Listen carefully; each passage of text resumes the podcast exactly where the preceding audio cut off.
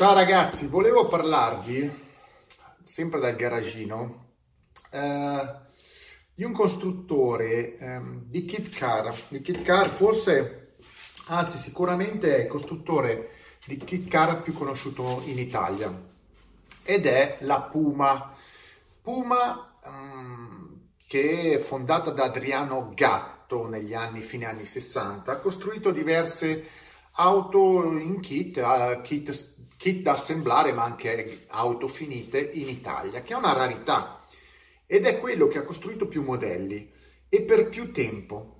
Eh, vuol dire che lui ha iniziato a costruire Adriano Gatto romano, quindi in provincia di Roma, ha, mh, mm, ha iniziato a costruire eh, kit di montaggio su base maggiolino, maggiolone, e, mh, mm, nel 68 e li ha portati praticamente fino a a quasi metà anni 90 per poi chiudere per diverse vicissitudini. Ma bisognerebbe raccontare un po' la storia di questo produttore di auto che a tutti gli effetti ha dei club, dei fan club in Italia, è un produttore di auto che è stato anche nei listini, al pari dei grandi costruttori. Negli anni 80 e 90 faceva anche auto eh, fully assembled, quindi completamente costruite, factory built.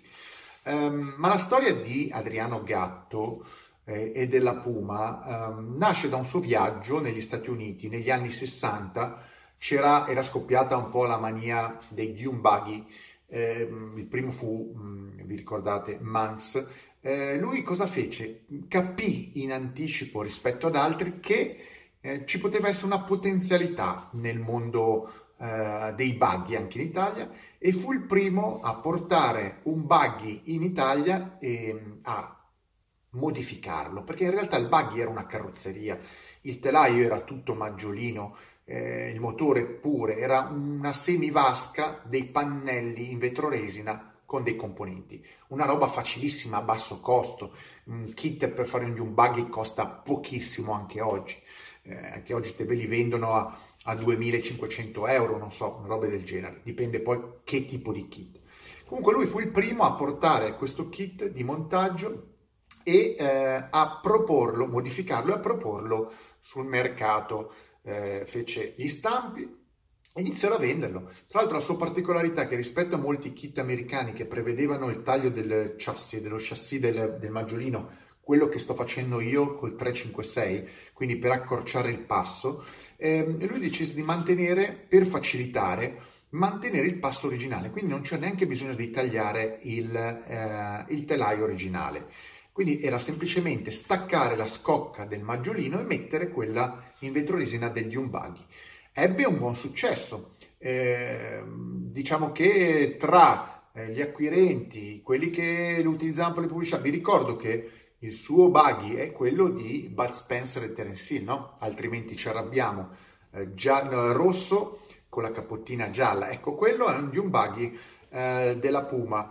Eh, il kit ebbe, ripeto, molto successo, buon, beh, molto successo per il tipo di prodotto che era, ehm, tanto che eh, convinse, cioè, fu una spinta per Gatto eh, a investire in altri progetti. L'altro progetto successivo, sempre ehm, negli anni 70, fu quello di accorciare il passo degli umbaghi, dargli una, una, un'impronta un po' più aggressiva, mettergli un hardtop mh, opzionale, quindi chiuderlo anche per l'utilizzo invernale e, mh, div- e, creò sostanzialmente la prima Puma GT. Era un umbaghi eh, modificato, accorciato e chiuso.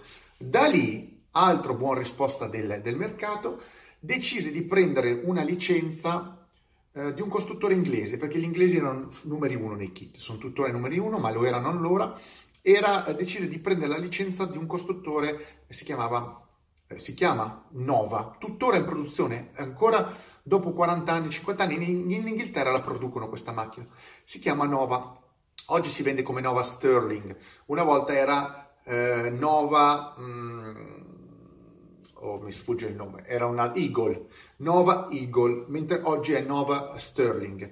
Um, esiste ancora, quindi potete cercarlo su internet. Comunque la Nova Eagle eh, venne importata venne, venne, importata su licenza in Italia e venne eh, prodotta dalla, dalla Puma di, di, di Gatto, eh, sempre a Roma, eh, pari pari, cioè clonò il, lo stampo, eh, la carrozzeria e la fece sempre su base maggiolone eh, o maggiolino. Ehm, diciamo che era una, un'auto eh, sportiva, qualcuno già la conosce, lui la chiamò GTV, anziché Eagle la chiamò GTV, ehm, Gran Turismo Veloce.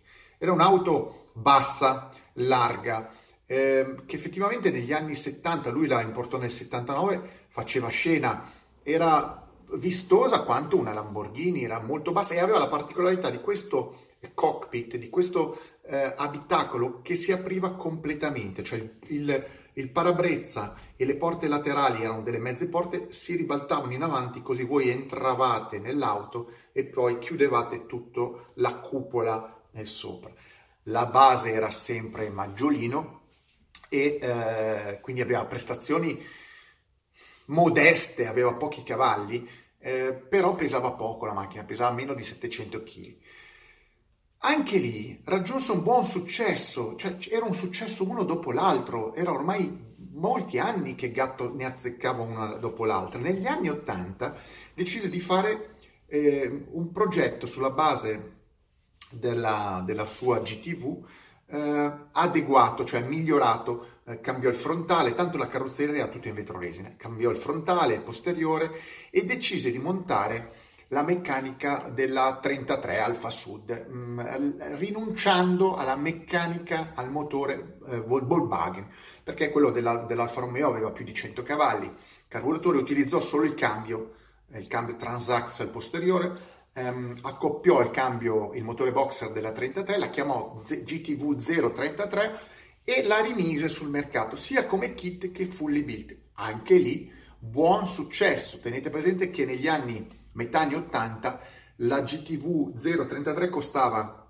meno di 5 milioni di lire in kit e 15, no, 17 milioni più o meno di lire in fully built, cioè completamente costruita dalla fabbrica aveva meno di 700 kg, 105 cavalli, 4 marce e comunque faceva scena, una macchina scenografica. Poi a qualcuno piaceva o no, però il, il prodotto c'era, era disponibile.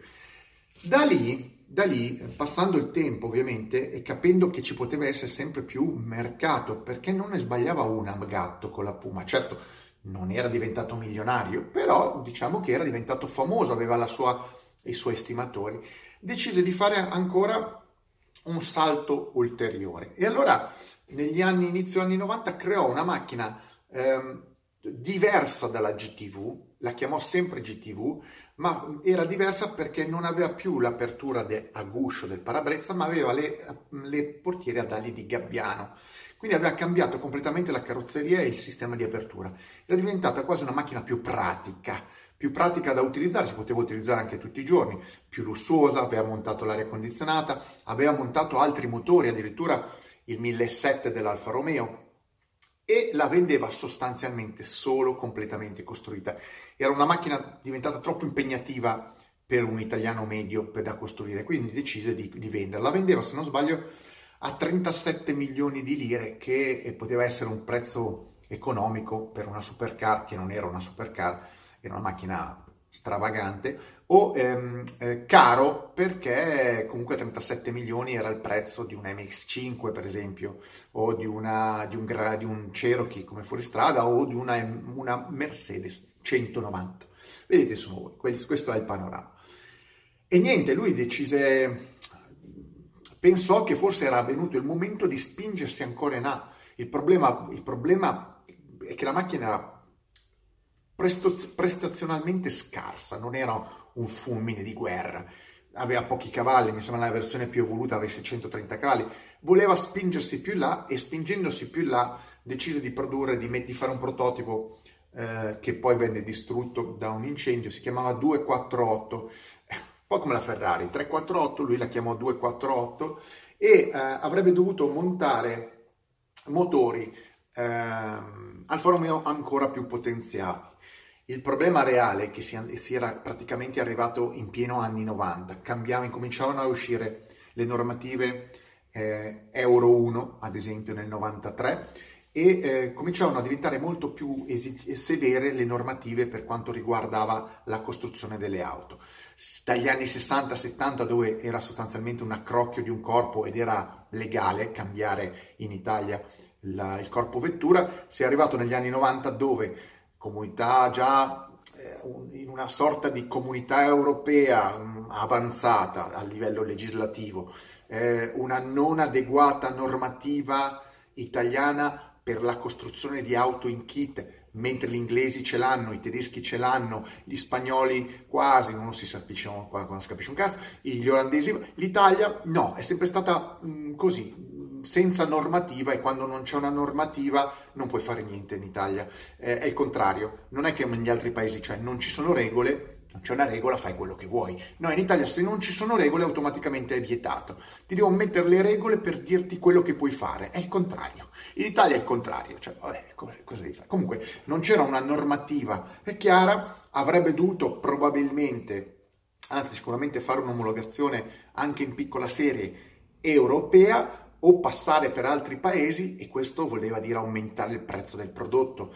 Eh, probabilmente lui non era in grado economicamente di andare a spendere dei soldi con un ritorno eh, ipotetico nullo o scarso e questo gli ha fatto, ha fatto capire che non era più aria non era più aria in Italia di costruire auto economiche in kit, perché il problema è che le auto in Italia si possono costruire, il problema è sempre il normativo per la messa in strada, senza passare per gli altri paesi come fece Pagani.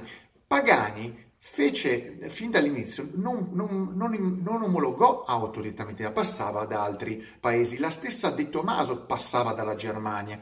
Quindi finché le macchine costano tanto puoi giustificare un giro eh, da altri posti, altri paesi. Tanto se tu devi mettere 5.000 euro in più sul valore della macchina, la macchina te ne vale 300.000, poco importa, ma se quei 5.000 euro che sono indipendenti dal valore della macchina li devi mettere su una macchina da 20.000 euro, vuol dire una bella somma, vuol dire un bel 20%, 25% in più, dipende dal punto di partenza. Comunque, questa è la storia della Puma che oggi è ancora un'auto, ce ne sono in giro, apprezzato visto che stanno salendo i valori perché fa parte della storia della storia dell'automobilismo italiano anche se una kit car magari poco pregevole, magari poco interessante, però fa parte della, della, della storia. Tra l'altro mi sono dimenticato di un'altra macchina che ha costruito per pochissimo tempo la, la, Puma ed era la Puma Ranch, come il nome è lo stesso usato dalla Talbot, ed era